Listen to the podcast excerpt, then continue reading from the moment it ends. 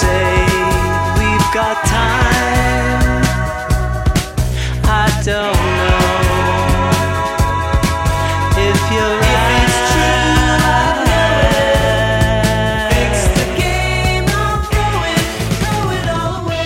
Hello and welcome to episode 967 of Effectively Wild, the daily podcast from Baseball Prospectus, presented by the Play Index at BaseballReference.com and our Patreon supporters. I am Ben Lindbergh of The Ringer, joined by Sam Miller of ESPN. Hello. Yo, hey, hi. Had a busy day, but we needed to talk about our old pal Jon Lester, so we will get to Jon Lester in just a second. A Couple things before we begin. First, do you know where the mound came from? I don't. That's a great. That's a great question. Well, it turns out no one knows where the mound came from. I was just reading the most recent edition of Craig Wright's A Page from Baseball's Past newsletter, which I highly recommend. I always learn something. And today, what I learned was that no one knows where the mound started or who started it or when it started exactly. We know that it was kind of officially codified in 1903 although at that point it was just a, a, maximum height, so there was no standardized height. It could be less than that height if people wanted it to, and, and often they did. But the interesting thing was that there was never a, a point where people just said, hey, pitchers should be able to stand on something. It was just a thing that happened organically during that period where pitchers would go to the groundskeeper and say, hey, can you just sort of surreptitiously build this little pile of dirt for me here and angle it toward the plate. And so it just kept happening and it kept getting bigger and bigger until people noticed it and could see it from the press box and could see it from the stands. And then eventually they had to do something about it and actually put it in the rules. But it just happened like that. Basically, just everyone cheating was how the mound happened. That's bizarre. And you know what's especially bizarre about it is I remember uh, Sean Boyson, our assistant GM, building the mound uh, uh-huh. before the season started. And it was like a multi day process. You can't just like pile a bunch of dirt up there. Like it's not a pile of dirt. It is packed. You have to really like treat the mound. You have to it's yeah. like it's like curing jerky. It's not like you just go, yeah. "Oh, well, I want jerky," and you bite into an animal. You have to do a thing, you know? Yeah. And well, at that time, I'm sure it wasn't like that. It I'm was, sure it wasn't, but, but it seems still. like it would be really hard to pitch from a loose dirt mound. like, I'm not sure that would seem like an advantage to me at the time. Uh-huh. Well, I guess it must have been, or people wouldn't have kept wanting to do it. But yeah, I, I had no idea. I, if you had asked me, I would have said that either the mound was always there, or maybe I knew it wasn't always there, but I would have thought that at some point people got together and said, "Hey, we should have a mound in the middle of the diamond." But uh, nope, just happened sneakily. I have an no idea. an inch there. Yeah, I have no idea what I would have thought the origin of the mound is. If you had really challenged me, I wouldn't. I would not have been able to come up with an origin story. Uh huh. Well, no one has exactly, except for that sort of vague one. So anyway, that was really interesting. You should all uh, subscribe to that newsletter. Another thing, we got an email from Charlie yesterday, and it prompted an article by me. So he wanted to know do pitchers suffer any sort of disadvantage, even if they're fully rested, when starting against the same lineup multiple times in a short series? For example, is there any reason to think that all else being equal, Clayton Kershaw and Rich Hill would be likely to have a tougher time against the Cubs this weekend because Cubs hitters have now faced them for multiple at bats in the past week? Et cetera, et cetera. All of this also applies to the Dodgers versus Hendricks and Arrieta. I, by so, the way, I, yeah. before you reveal, I have a piece on uh, Rizzo versus Kershaw that is going to be running on ESPN on, on Saturday. Uh-huh. And uh-huh. uh, in writing about this, Rizzo was asked about Kershaw, and he says, quote, he feels the Cubs could have an advantage facing Kershaw for the second time this series. Oh. But but with a qualifier, this is the postseason where nothing makes sense. So that is, I have just uh, totally invalidated whatever you found. yeah, I guess so. Huh. Yeah, I, well, I was gonna say I wish I'd seen that quote before I wrote, but then he basically negated it. So, eh. but uh, if I had asked you this, what would you have said? Because I didn't really have a theory, both explanations were plausible to me that yeah. hitters would have some advantage seeing a pitcher for the second time in a series because obviously this isn't something that happens during the regular season. You don't get to face the same starter twice in one series. And we know that there are advantages in one game that the more the batter sees the pitcher, the better he gets. So it's plausible that there would be a, an in series advantage also. Would you have leaned one way or another? Well, I I mean there's a sort of foundational premise to that question, which we first must decide where we stand. I lean more toward uh, pitchers fatiguing, pitchers tiring more than batters getting an advantage from having seen them. I think there's probably aspects of both, but I lean more toward the tiring part of that. Dylan, Um, I think doesn't in some of the studies I've seen at least like the Mitchel Lichtman one. I think at BP, I, I thought he controlled for that and looked at starters at different pitch counts facing the order, and the advantage was the same anyway. But Yeah, Russell though Right, did the found the found the opposite. And so Yeah. I sort of I, I think there's like I said, I think there's aspects of both of it, but both apply. So even even if I thought that it was 50-50, then the uh, next time you face them, the it would not be like the fourth at, at bat. It would be like 50% of the fourth at bat. If think it's 50. Anyway, I would bet that there is not a well, I don't know. You know what I was thinking? Before you give your answer, I'll just take this way off base. Actually, before I even say this, I know I'm going to go into a, a different direction. If anybody really like, if anybody is listening to this uh, podcast for the very first time today and uh, likes it and thinks, "Oh, I'm going to go listen to the previous 960 episodes," do me a favor. I want a list of every time I said I have a hypothesis because I would like to go back and test all those hypo. I feel like I could get about two and a half years worth of writing out of that yeah, and they just flow down the river and I never see them again. So if anybody is planning on, I don't know why you would, but if anybody is planning on going back and listening to all 960 episodes, do me a favor and just jot it down what my hypothesis I uh, have now forgotten what my hypothesis is in this specific case. my hypothesis is that what were we talking about? facing starters for the second time, And then times through the order, times through the order, and then and then I don't think you told me where we were going. Um,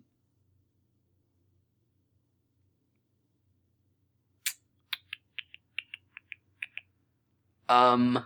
Oh yes, I remember. All right, good. You cannot edit out the silence, Ben. Just do me that one one time. Let me be your editor. okay. All right. I have a hypothesis that when managers are making out their lineup and they go, oh, well, this guy's four for 11, so I'm going to have him play, or this guy's two for 22, so I'm going to let him play, that, that they actually should only pay attention to the second number, that whether you are one for 21 or 12 for 21 is irrelevant, but the 21 is relevant compared to a batter who is, say, 0 for 1 and has only seen the pitcher twice. Because I do think that every time you see a pitcher, the advantage, everybody thinks this, the advantage goes to the hitter the more you've seen him. I don't know that it, I don't know that that benefit builds forever. It might be that by the fourth time you've already maxed out the benefit. This is why it's only a hypothesis. But if it keeps accruing, then uh, it would make perfect sense for a manager to go, oh, well, I'm going to play this left fielder instead of this left fielder because he's faced the guy 38 times. The other one's only faced him twice. And so, in that sense, it, it wouldn't matter whether it was two starts a week apart. It, it wouldn't necessarily matter. Whether it was two starts a week apart or two starts a year apart, you'd still get some benefit. However, to answer your question, I would say that in this specific case, you will not find that pitchers starting a second time in a series are severely disadvantaged compared to the first time they start in a series. You are correct. All right. They're not disadvantaged at all. In fact, if they are starting on short rest, they are disadvantaged. But if they are starting on regular rest, then not at all. They have the same ERA. Their OPS actually went down a tiny bit, OPS allowed. So, no evidence that there's any sort of second time in the series effect. And there is a study about what you're talking about kind of over the course of your career. Does it help a batter to see a pitcher? And I linked to that in my article if anyone wants to go chase it down. But it's not really conclusive. There's all these confounding variables when you're talking about, you know, batter versus pitcher over a number of years and just a whole lot of things that make that complicated. But anyway, that is the answer. If you're wondering whether you are going to see Clayton Kershaw or Jake Arrieta or any of these guys at some sort of disadvantage this weekend because they have already pitched in the series? The answer is, best as I can tell, with much help from Dan Hirsch of the Baseball Gauge, is no. So now we know that. All right. Okay, so Jon Lester, we haven't talked all that much about Jon Lester this year. You can was- you can blame me. You can blame me for that. because you wanted to write about it at yeah, some point in and roughly. April. yeah, roughly April. I had a I, st- I started work on an article about a, I I felt like it was a, a different angle on Jon Lester. Uh, and so I forbade Ben from from talking about it or answering any email questions about it. I still might do that article. I might do it. Like I might. It's it's probably among three things that I'm thinking about writing for two slots next week. So I still might, but I feel like we can talk about it anyway. Okay, so even if you hadn't said that, I don't know how much we would have talked about him really because he wasn't as big a story this year. Last year, people ran on him much more. It was a record setting amount of running, though not nearly enough running to really hurt him all that much as a pitcher. And then this year, things went back in the other direction, which was fascinating in a way that people weren't emboldened by what happened last year. It seemed like things regressed and, and they decided, "Oh, okay, I guess that's all we can do. So we're not even going to do that anymore. And I think a lot of it was David Ross. He gets a lot of credit for backpicking and throwing behind the runner and, and basically being Jon Lester's pickoff throw sort of surrogate. which So, I find I find a little weird because well, I'll I'll say why it's weird. You keep going, keep going with the intro. All right, so that's part of it. Part of it is that Lester is fairly quick to the plate and helps himself out in that way. But it's still been pretty mystifying to me. I think that he has continued not to be broken by this very easily identifiable flaw. So this is now a, story again because we saw the Dodgers do something semi different against him in game five, but not have all that much success doing it. They attempted and succeeded in stealing two bases, which, you know, would be a lot over the course of a season, but is not anything compared to 2014 AL wildcard game, which was that's the thing. When we saw that happen, we figured, okay, well, that's what will happen from now on because it worked so well and there was just no counter to it. And it was such a high profile success that we figured, all right, well, if he doesn't learn to throw over to first base, then this will just break him now. It will every game will be the AL wildcard game. And sometimes it is. The Brewers the yeah. Brewers stole five bases in four innings against him earlier Right. this year. Uh, and then they uh, so the Brewers, for instance, let's see, the Brewers faced him twice and stole seven bases. And so that kind of is kind of breaking him. Uh-huh. Uh, but then meanwhile, like the Dodgers, for instance, faced him twice this year in the regular season and stole none. And the Reds faced him four times and stole four bases. So, like, it really does seem like there's a, a little aspect. The Cardinals faced him three times and went 0 for 2. Uh, What is wrong with baseball? you were I getting swear, frustrated. I you am were sending so frustrated mad tweets. at this, and I'm not mad. I'm not even mad that teams aren't doing anything about it. Like I feel like they're trying, and I'm so mad that I just that I can't understand how this isn't easier. Well, so we got an email from Chris Cwik of Big League Stew, and he asked, Are Jon Lester's yips actually good? And he says, I've now reached the point where Jon Lester's throwing issues are a good thing for the Cubs. We've seen both the Giants and Dodgers come out and try to get in his head during the postseason, but it hasn't worked thus far. I'm guessing that's Boneheads. because the Cubs have a strong defense and teams aren't used to bunting. You pretty much have to drop down a bunt you know can only be fielded by Lester, and apparently that's a difficult thing to ask. So, in a way, it's taking these teams out of their comfort zones. They are so focused on Lester's yips that they are doing weird and unusual things, and it's working against them. This reminds me of the section in your book when you guys shifted hitters knowing it would force them to make adjustments to their approach. What do you say are Lester's yips actually good for the Cubs? And it seems unquestionable that the Dodgers were doing different things that were intended to take advantage of this yesterday. They were bunting, they were dancing off first in really entertaining and also perplexing ways, and Yeah. just taking incredibly lengthy leads and And bizarre, Yet leads. still- bizarre. yeah, not and- even length, just lengthy, but bizarre. Like they were, like Joc Pederson took a lead on on his head. He actually yeah, it was like the. Ministry of Silly Walks or something. Yes, over there. exactly. It was, it was it was like they were, and yet they were not going. Even though they succeeded in taking these extraordinary leads, they didn't take advantage of it, and it it seemed like either they thought the real advantage was not in stealing the base, but in being in his head about possibly stealing the base. Or they were just bold enough to take a really long lead, but not quite bold enough to then try to steal the base. Like they were, they were like the guy who says, you know, hold me back, hold me back, and is like attacking someone, but really wants to be held back. My metaphor watching them was the parent who keeps threatening to punish the kid, but never Uh-huh. actually punishes the kid. Yeah. Uh, Howie Kendrick took a big lead and then stripped naked.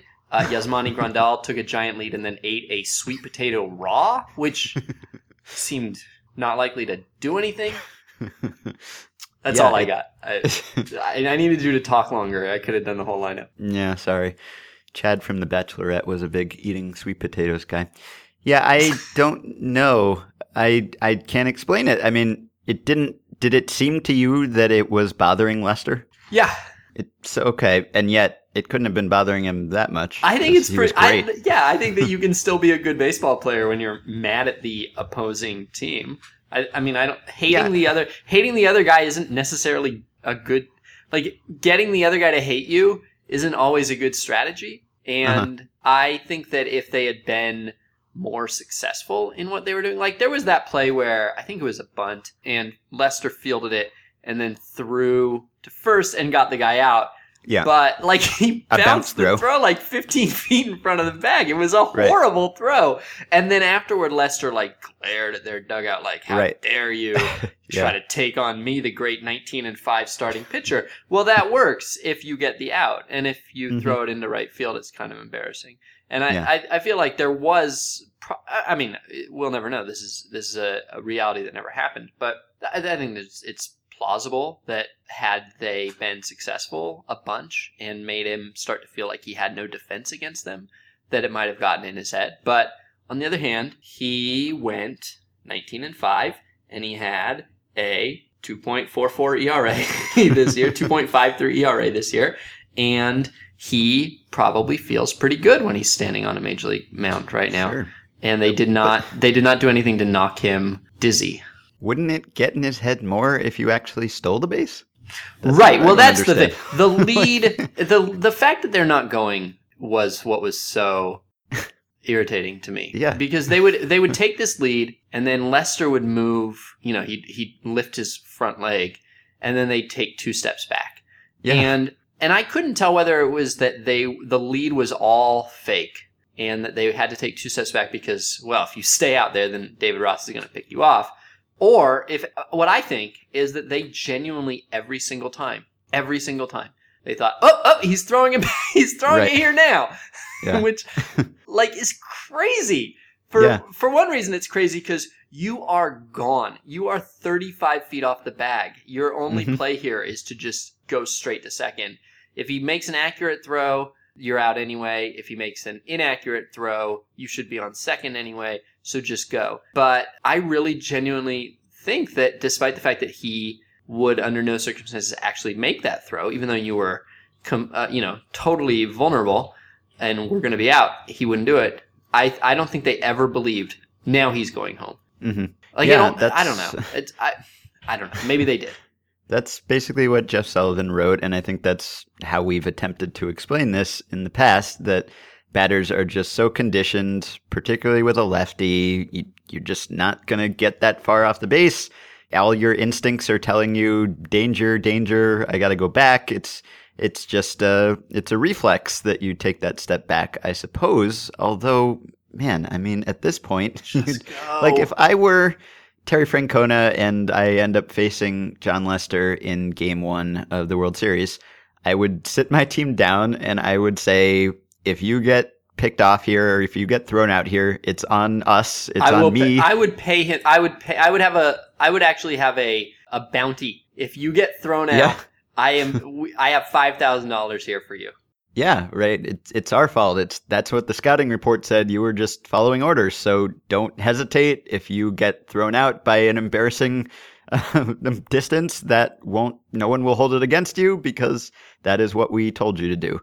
That's what I would say, and it'll be really interesting to see if that is what he says because obviously Francona seems like a very smart manager and has done a lot of other unorthodox things. And the Indians are a really, really good base running team and base stealing team. So now I am eagerly anticipating this potential game one matchup to see if they actually take advantage of this stuff because, uh, you know, the Indians now seem to be the team that is actually doing the thing that everyone says teams should do, but don't do for various reasons with Andrew Miller and, and the way they've handled their bullpen. So maybe they will also do the same with Jon Lester. It was just so perplexing because the Dodgers clearly had a plan here. They were clearly doing things that were intended to take advantage of this weakness, but then not doing the one thing that you could do to most take advantage of this weakness. So I don't get it. I believe that the Indians are going to uh, just torch him. Like I, I, Yeah. I agree. I think that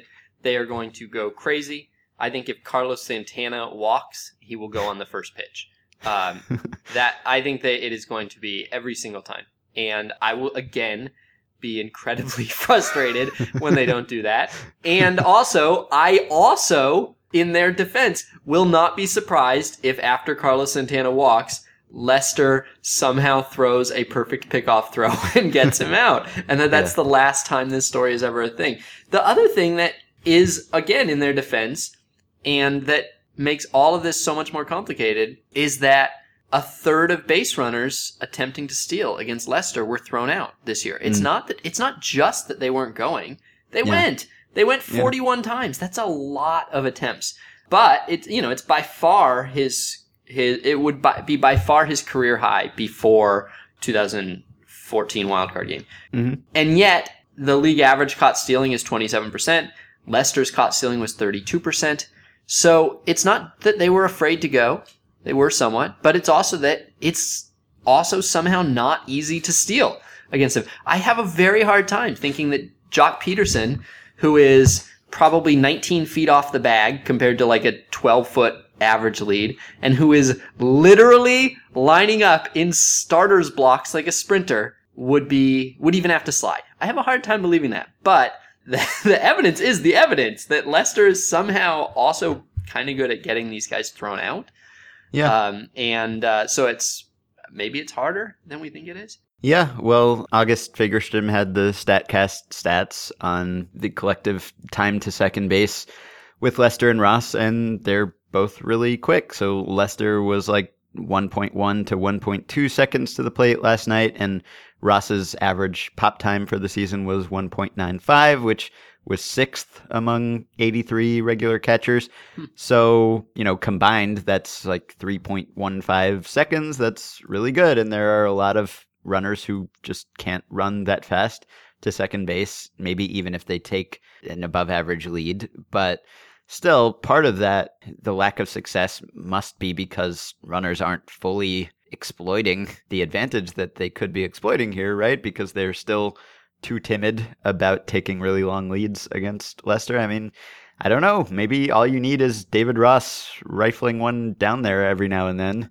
and that works just as well Okay, as, so as now, a pickoff throw. all right, so we're back there. We're back to the back pick. Yeah. A back pick only works if you're not stealing. So if you want Yeah. to neutralize David Ross, go to second. yeah.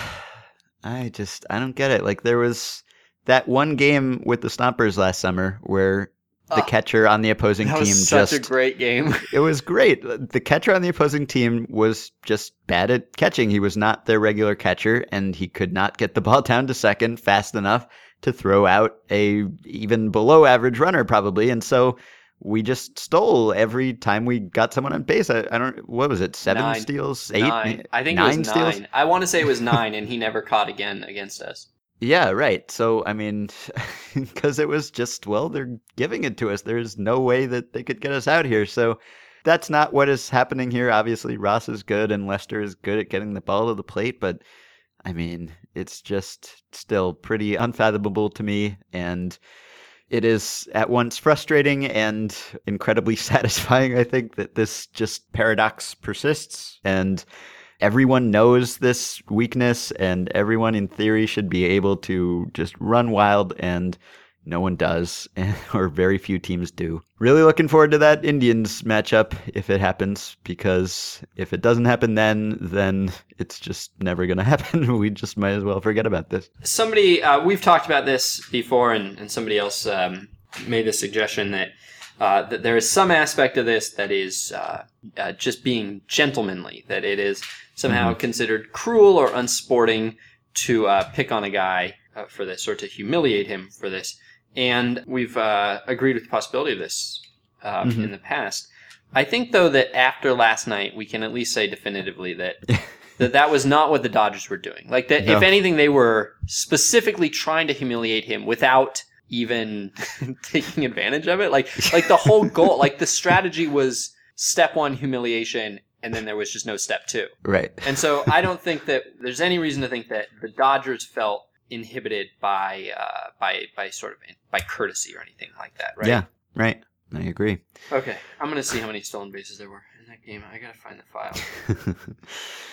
so, anyway, every time we bring up Jon Lester, we just bang our heads against this same wall. But it's, uh, I don't know. When I talked to an advanced scout on the Ringer show a few weeks ago, he was saying, you know, you could pick up on some great tell or something, but if the players don't read it or they don't trust it for whatever reason, or they just aren't that interested in applying it, then it just goes to waste. And obviously, you don't need an advanced scout anymore to tell you about Jon Lester not throwing a first. But if it is some combination of of gentlemanliness with some teams and just ingrained fear that is really hard to get out of a player who's been playing a certain way for decades, then I don't know. I just think closed door team meeting, just sit them down and say everyone steals and we keep stealing until it stops working. Nine is correct. We stole nine in that game. All right. So if the Sonoma Stompers can do it, then surely major league teams can do it. All right. Any other Lester angles? I guess. Uh, I guess not. What What did you think about the bunting toward him aspect? Like, do you think that so Adrian Gonzalez, for instance, bunted, and it took a spectacular play and a r- video review Yeah. uh, for him to be called out, uh, and that was really a spectacular play. Uh, Mhm. And Craig Goldstein tweeted that if you have Adrian Gonzalez bunting, uh, you've already won. That uh, t- you've you've you know taken a slugger, taken your you know three or four hitter, and uh, and and convinced him to uh, to hit the ball sixty feet. You've already won. Do Right. you do you buy that? Do you think that the math works out, or I guess maybe a better way of asking it is uh, how how what would the demonstrated batting average have to be uh, against Jon Lester on bunts for you to think Yeah. that it's e- even your best hitter? It makes sense. Yeah, I mean that is always the argument when we talk about bunting to beat the shift is that oh well, the guys who get shifted most often are these power hitters, so if you can get them bunting then you win. But that is only true up until a certain point if and I don't know what the mathematical break even point is off the top of my head, but obviously there's a point where the expected on base percentage is high enough that even though you can only get one base or you're you're likely to only get one base, it still makes sense. So, and we've seen Carlos Santana bunting to beat the shift. We've seen Rizzo bunting to beat the shift just in these series. So, I think it makes sense. I don't know what the expected success rate would be against Lester, but maybe it's harder than you think. I mean, he can bounce it over there, which is semi-effective, right? I mean, Yeah. he only had like one throwing. I, I heard a stat just like in the background today. I heard someone citing the stat against Lester, and I don't remember the specifics, but it was like of his opportunities to field, like he had actually done pretty well. Like he he hasn't had many throwing errors. He right? didn't have he didn't have an air this year. yeah. So He didn't have an air this year, Ben. that's pretty crazy too. The man so- literally cannot throw a baseball. he can only throw a baseball in the hardest possible way to throw a baseball, but he can't throw it in the way that we can all throw it. Yeah, so He that- had 17 assists. right, yeah. So he's getting it over there one way or another. It's just just not pretty, and maybe guys just aren't good enough at bunting. But Yeah, I mean, if that's he, the case, then he was a plus one defender by uh, defensive runs saved. yeah. So I so maybe that play doesn't make sense. I don't know. And it seems like I like want Jo- more than anything in the world, Ben. I want Jon Lester to win the Gold Glove.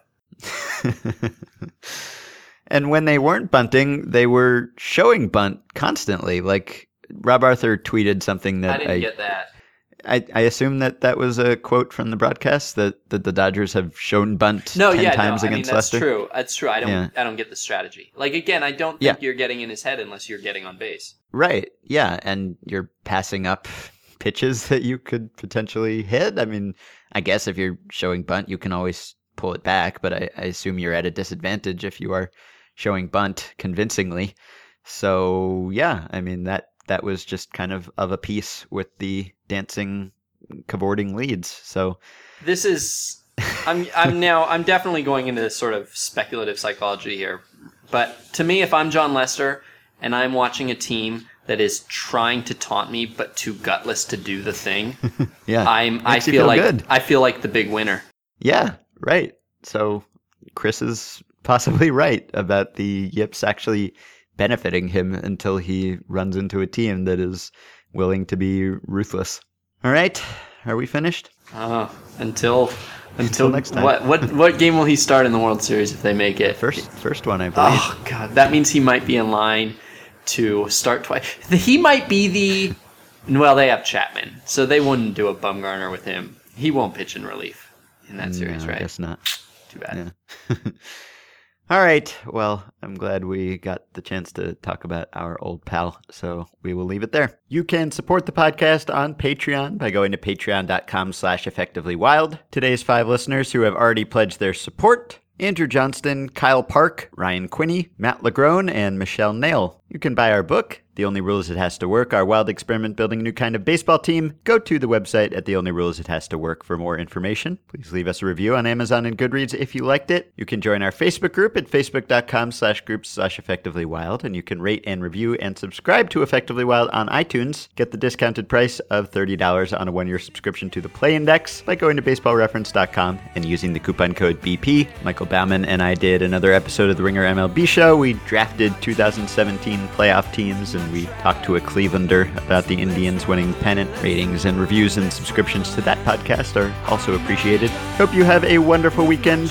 Enjoy the last gasps of the NLCS. We will be back with some World Series talk next week. So let's run, let's run, let's run.